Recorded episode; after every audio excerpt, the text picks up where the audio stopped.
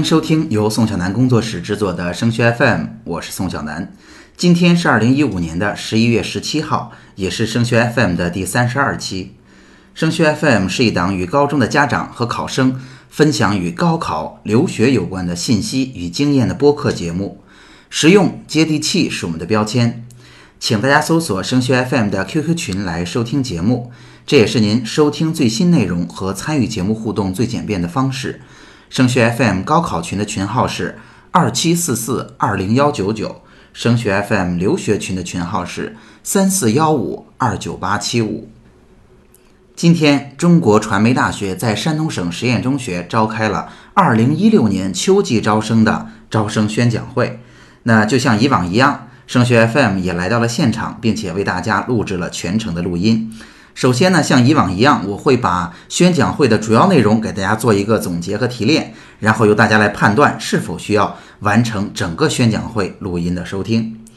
好，今天的宣讲会呢，主要讲了五种方式来进入中国传媒大学。第一种方式是我们所说的艺术类本科。注意哦，艺术类本科并不是普通文理考生的身份，这在志愿填报的时候需要加以区分。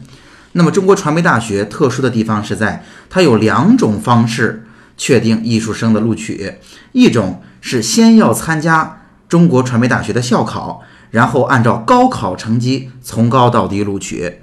这样录取的专业包括编导、戏剧影视文学、录音艺术和数字媒体艺术。另外一种方式呢，同样是向艺术生一起参加校考，但是在高考之后是按照专业的成绩从高到低依次录取。他们包括的专业是播音、音乐学、导演剪辑、表演、美术、影视摄影与制作。您看看涉不涉及您的孩子。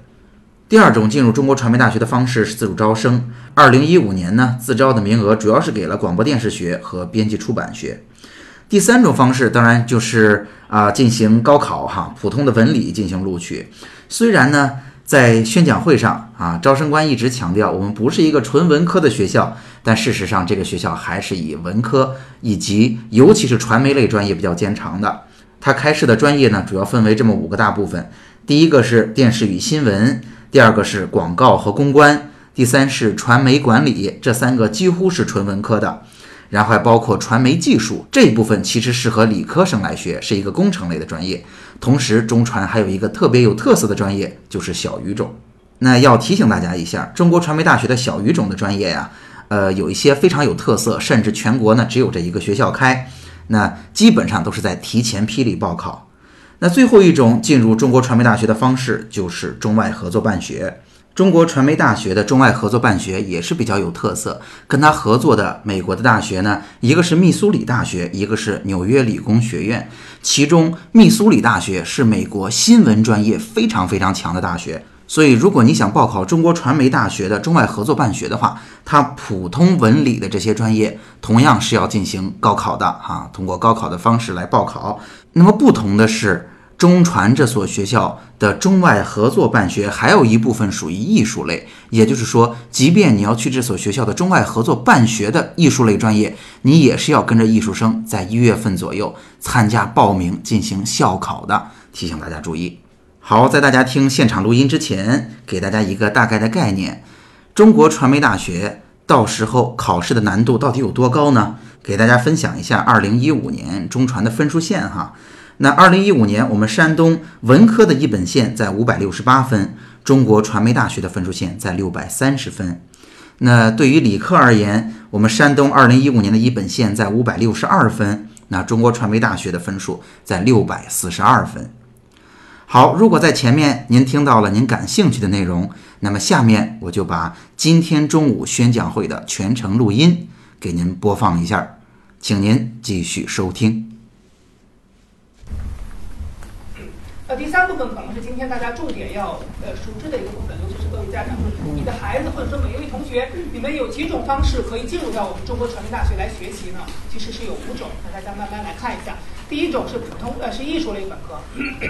那艺术类本科首先它专业中有艺术类的三个字，首先我可以跟大家说，并不一定艺术类本科就是大家所熟悉的音乐和美术，但是呢，所有的艺术类本科都有一个共同的特点，你如果想进入这个专业学习，你必须先通过我们中国传媒大学组织的艺术类这个专业的测试，所有的艺术类本科都是这样的。但是呢，这个艺术类的测试并没有很多家长或者同学想象中的困难。我们艺术类的本科不仅仅是大家传统意义上的音乐呀、美术啊、表演等等，像我们的编导、像我们的戏影视文学，包括我们的数字媒体艺术，那这些专业呢，他们在你的传狭义上的艺术并不是非常的接近。你像我们的编导，他们考什么呢？嗯，我们的编导在艺术类专业测试当中，它更多的是侧重于你的逻辑分析能力、写作能力和思考能力。它的考试内容其实就是语数外的笔试、面对面的面试和电视节目分析的笔试。其中电视节目分析的笔试，它会告诉你，我们重点考察学生的写作能力、逻辑分析呃问题的能力和你的思考能力。再像我们的戏剧影视文学也是，它会有一个命题的写作，呃，真的就是考察学生的一个思维啊和写作能力。像我们的数字媒体艺术，它有一门课叫综合素质考察，它就考察学生的这样一个想象力啊，表察呃，考察学生的一个综合的表达能力。那这一类专业呢，它叫按照高考成绩录取的专业，什么意思呢？你首先要参加我们这些专业的校考，校考专业通过之后呢，取得一个合格证，那。之后按照你的高考成绩从高到低录取，按照高考成绩从高到低录取。那按照专业排名录取的专业呢，这个他们就相反。那这些专业像音乐呀、美术啊等等，如果大家之前没有一个很好的准备，或或者说你之前完全没有接触的话，那你如果报名艺考的话，你可能就不占优势了。那这一类专业，首先同时，首先也是必须取得这个专业的专业测试合格证才可以。然后你在取得专业合格证的同时呢，它会在你的合格证上告诉你，你是同时你在这个专业在全国排多少名。这个专业录取是怎么怎么录取呢？首先它会画一个文文化课的一个比值，就是文化课的一个线。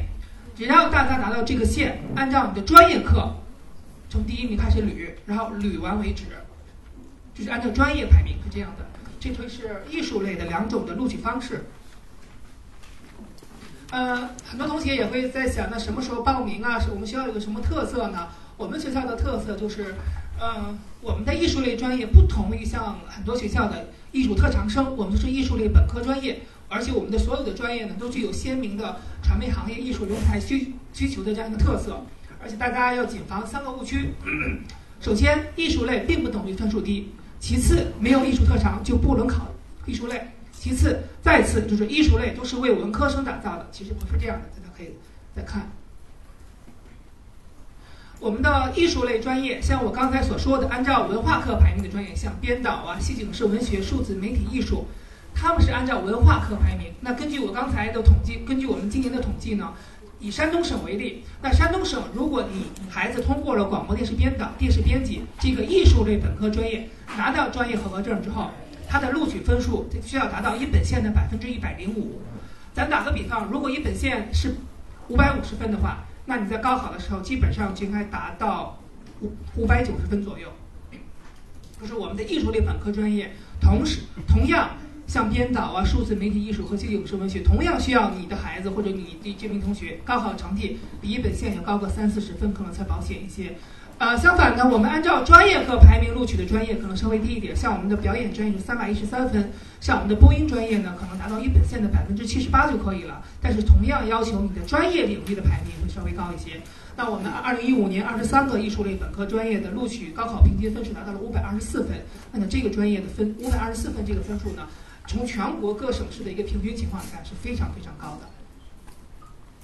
呃，其次呢，就是大家可能以为，呃，为什么高考分数差有这么大？刚才已经解释过了，因为有按照专业排名录取的专业，它是按照你的专业课的排名往下录取。那按照艺术、按照高考成绩的呢，是只要专业合格，按照文化课成绩的排名录取，所以它肯定会产生这么大的一个差异。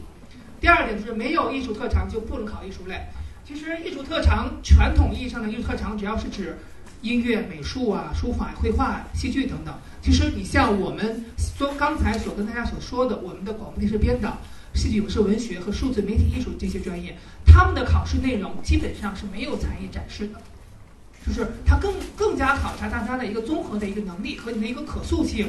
你的逻辑分析问题的能力，你的解决问题的能力，你的口头表达的能力。更多的是侧重大家一个综合素质这样一个考量，他们并不需要一定的艺术特长，但是他们的对于文化课的分数稍微高一些。所以我们总结起来呢，其实对于这些专业，你只要热爱传媒行业，有一定的艺术气质，更重要的是有更高的文化素质和综合素质，那相对来讲就比较适合学这些专业了。然后我们有专为理科生打造专业，其实我们传媒大学所有的专业都是艺术类本科专业，都是文理科生兼收的，但是音响、录音工程这个专业除外，这个专业必须只有理科生才能报考，因为它要有一定的工科学习能力。再像我们的数字媒体艺术专业，它也是一般来讲文科生的比例不能超过三分之一，所以它呃我们有专门为理科生打造的这样艺术类本科专业。同时我们我们要提提醒大家，你如果想报考我们的艺术类本科专业，首先你高考报名的时候要选择艺术类，山东省尤其是这样的。其次呢，如果你所考的这个专业山东省有山东省的专业统考，那你需要参加山东省的专业统考，否则呢山东省到时候录取的时候他不会把你的信息传递给我们学校。第三步呢，就是一定要参加在网上报名，然后参加我们学校组织的专业考试。那我们的网上报名的时间呢，一般是每年的十二月份左右开始发布招生简章，全部是网上报名。你在网上报名之前，你一定要看清楚，去网上看一下我们的招生简章。我们的招生简章上写的很清楚了，今年有哪些专业可以报考，每个专业考什么都非常清楚。然后第二个是自主招生，刚才有很多家长也咨询过我，那自主招生是这两年呢适应这个时代大发展的这个趋势的一种新的招生录取形式。呃，从目前来看呢，我们的自主招生专业集主要集中于广播电视学和编辑出版学以及非通用语。那二零一六年是招哪些专业呢？现在还不能确定，因为简章还没有呃正式的通过审核。那这些专业呢，首先专业本身是普通类本科专业，它是以自主招生的形式来进行招生。那自主招生呢，每年是三月份公布招生简章，高考之后呢，就是六月十二号左右我们会组织考试。